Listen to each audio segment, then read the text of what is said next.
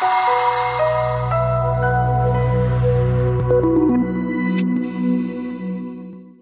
Bienvenidos a BTG Podcast, a través del cual todas las semanas compartimos con ustedes entrevistas a economistas, estrategas y analistas, quienes nos entregan su visión acerca de los mercados y la economía global. Soy Catalina Edwards y hoy aterrizamos las últimas informaciones políticas, principalmente en Estados Unidos, a nuestra economía. Saludamos a Mauricio Cañas, director de estrategia de Wealth Management en BTG Pactual. ¿Cómo estás, Mauricio? Muchas gracias por estar hoy día en BTG Podcast.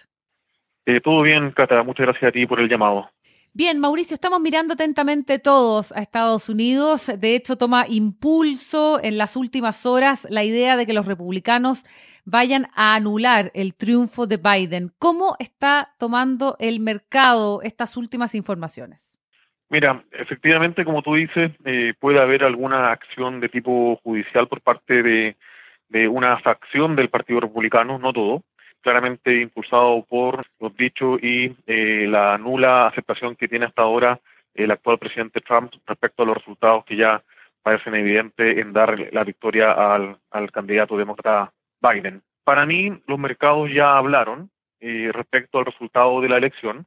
y en ese sentido, el mayor miedo que había sobre la mesa era que tuviéramos un resultado que fuera poco claro respecto a una preferencia mayoritaria eh, en el caso de, Biden, en este caso, en relación a lo que, a lo que sería Trump. Y, en este sentido, con, la reacción del mercado de la semana pasada, donde no tuvimos grandes caídas y al contrario, el mercado tuvo una reacción positiva, para mí claramente eh, veo difícil que una acción del tipo judicial entrampe el proceso de candidato demócrata Biden pueda asumir el poder ya en enero.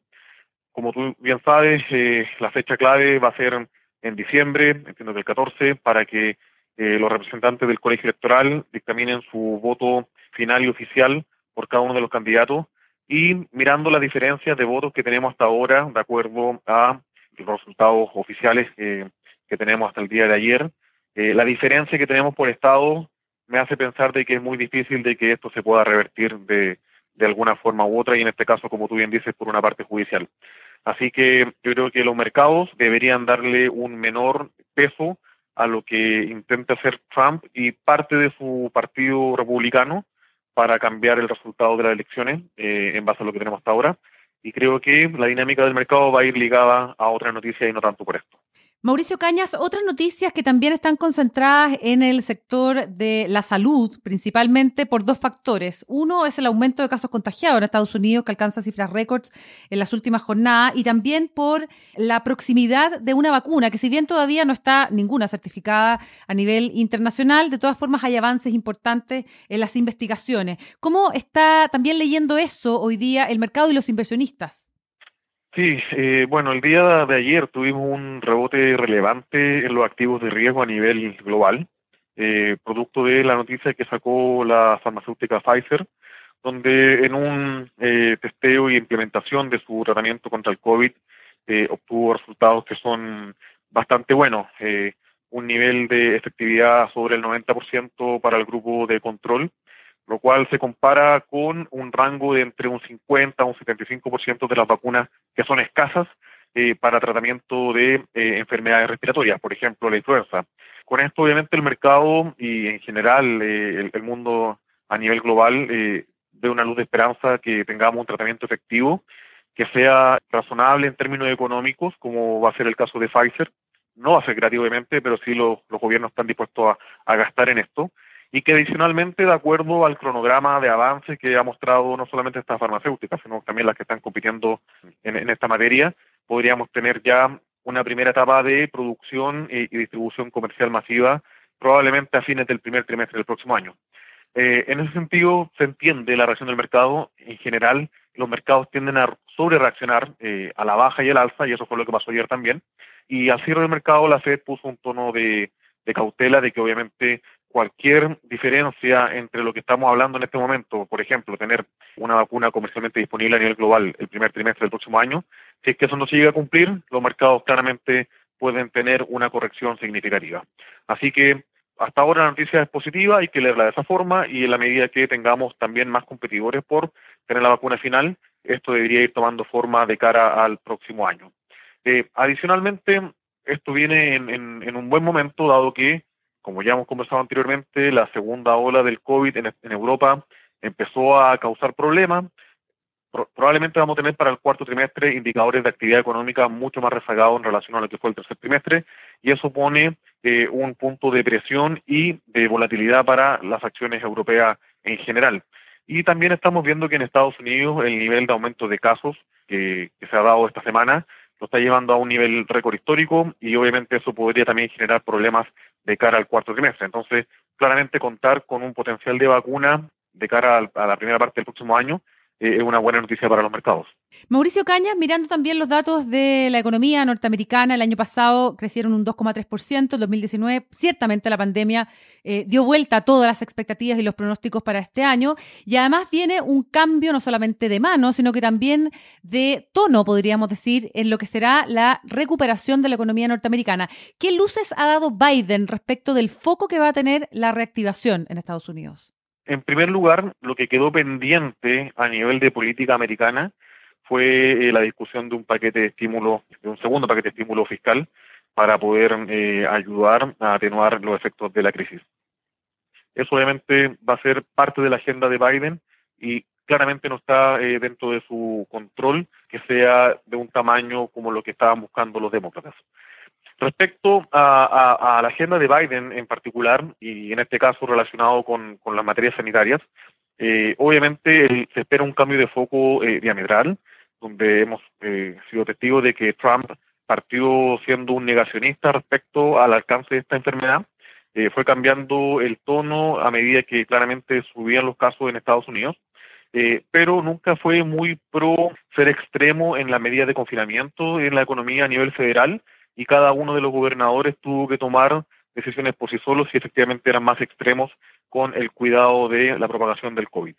Claramente Biden dentro de su agenda de los primeros días, yo creo que va a anunciar eh, un equipo especial para eh, atacar eh, efectivamente las implicancias de la propagación del COVID. Obviamente, en la medida que tengamos rebrotes en, casos en los, en los estados que son más relevantes, podríamos tener una aproximación totalmente diferente, quizás eh, forzando a un cierre temporal de algunos condados o algunas partes de estados que son eh, relevantes y eso podría replicar lo que estamos viendo en Europa, quizás con un menor nivel de cara al primer trimestre del próximo año. Yo creo que eso es algo que de todas maneras eh, Biden va a tener una aproximación totalmente diferente a lo que fue la aproximación que tuvo Trump respecto al COVID. Mauricio Cañas, y llevando toda esta información al mercado local, a nuestro país, ¿cómo se ve la elección de Joe Biden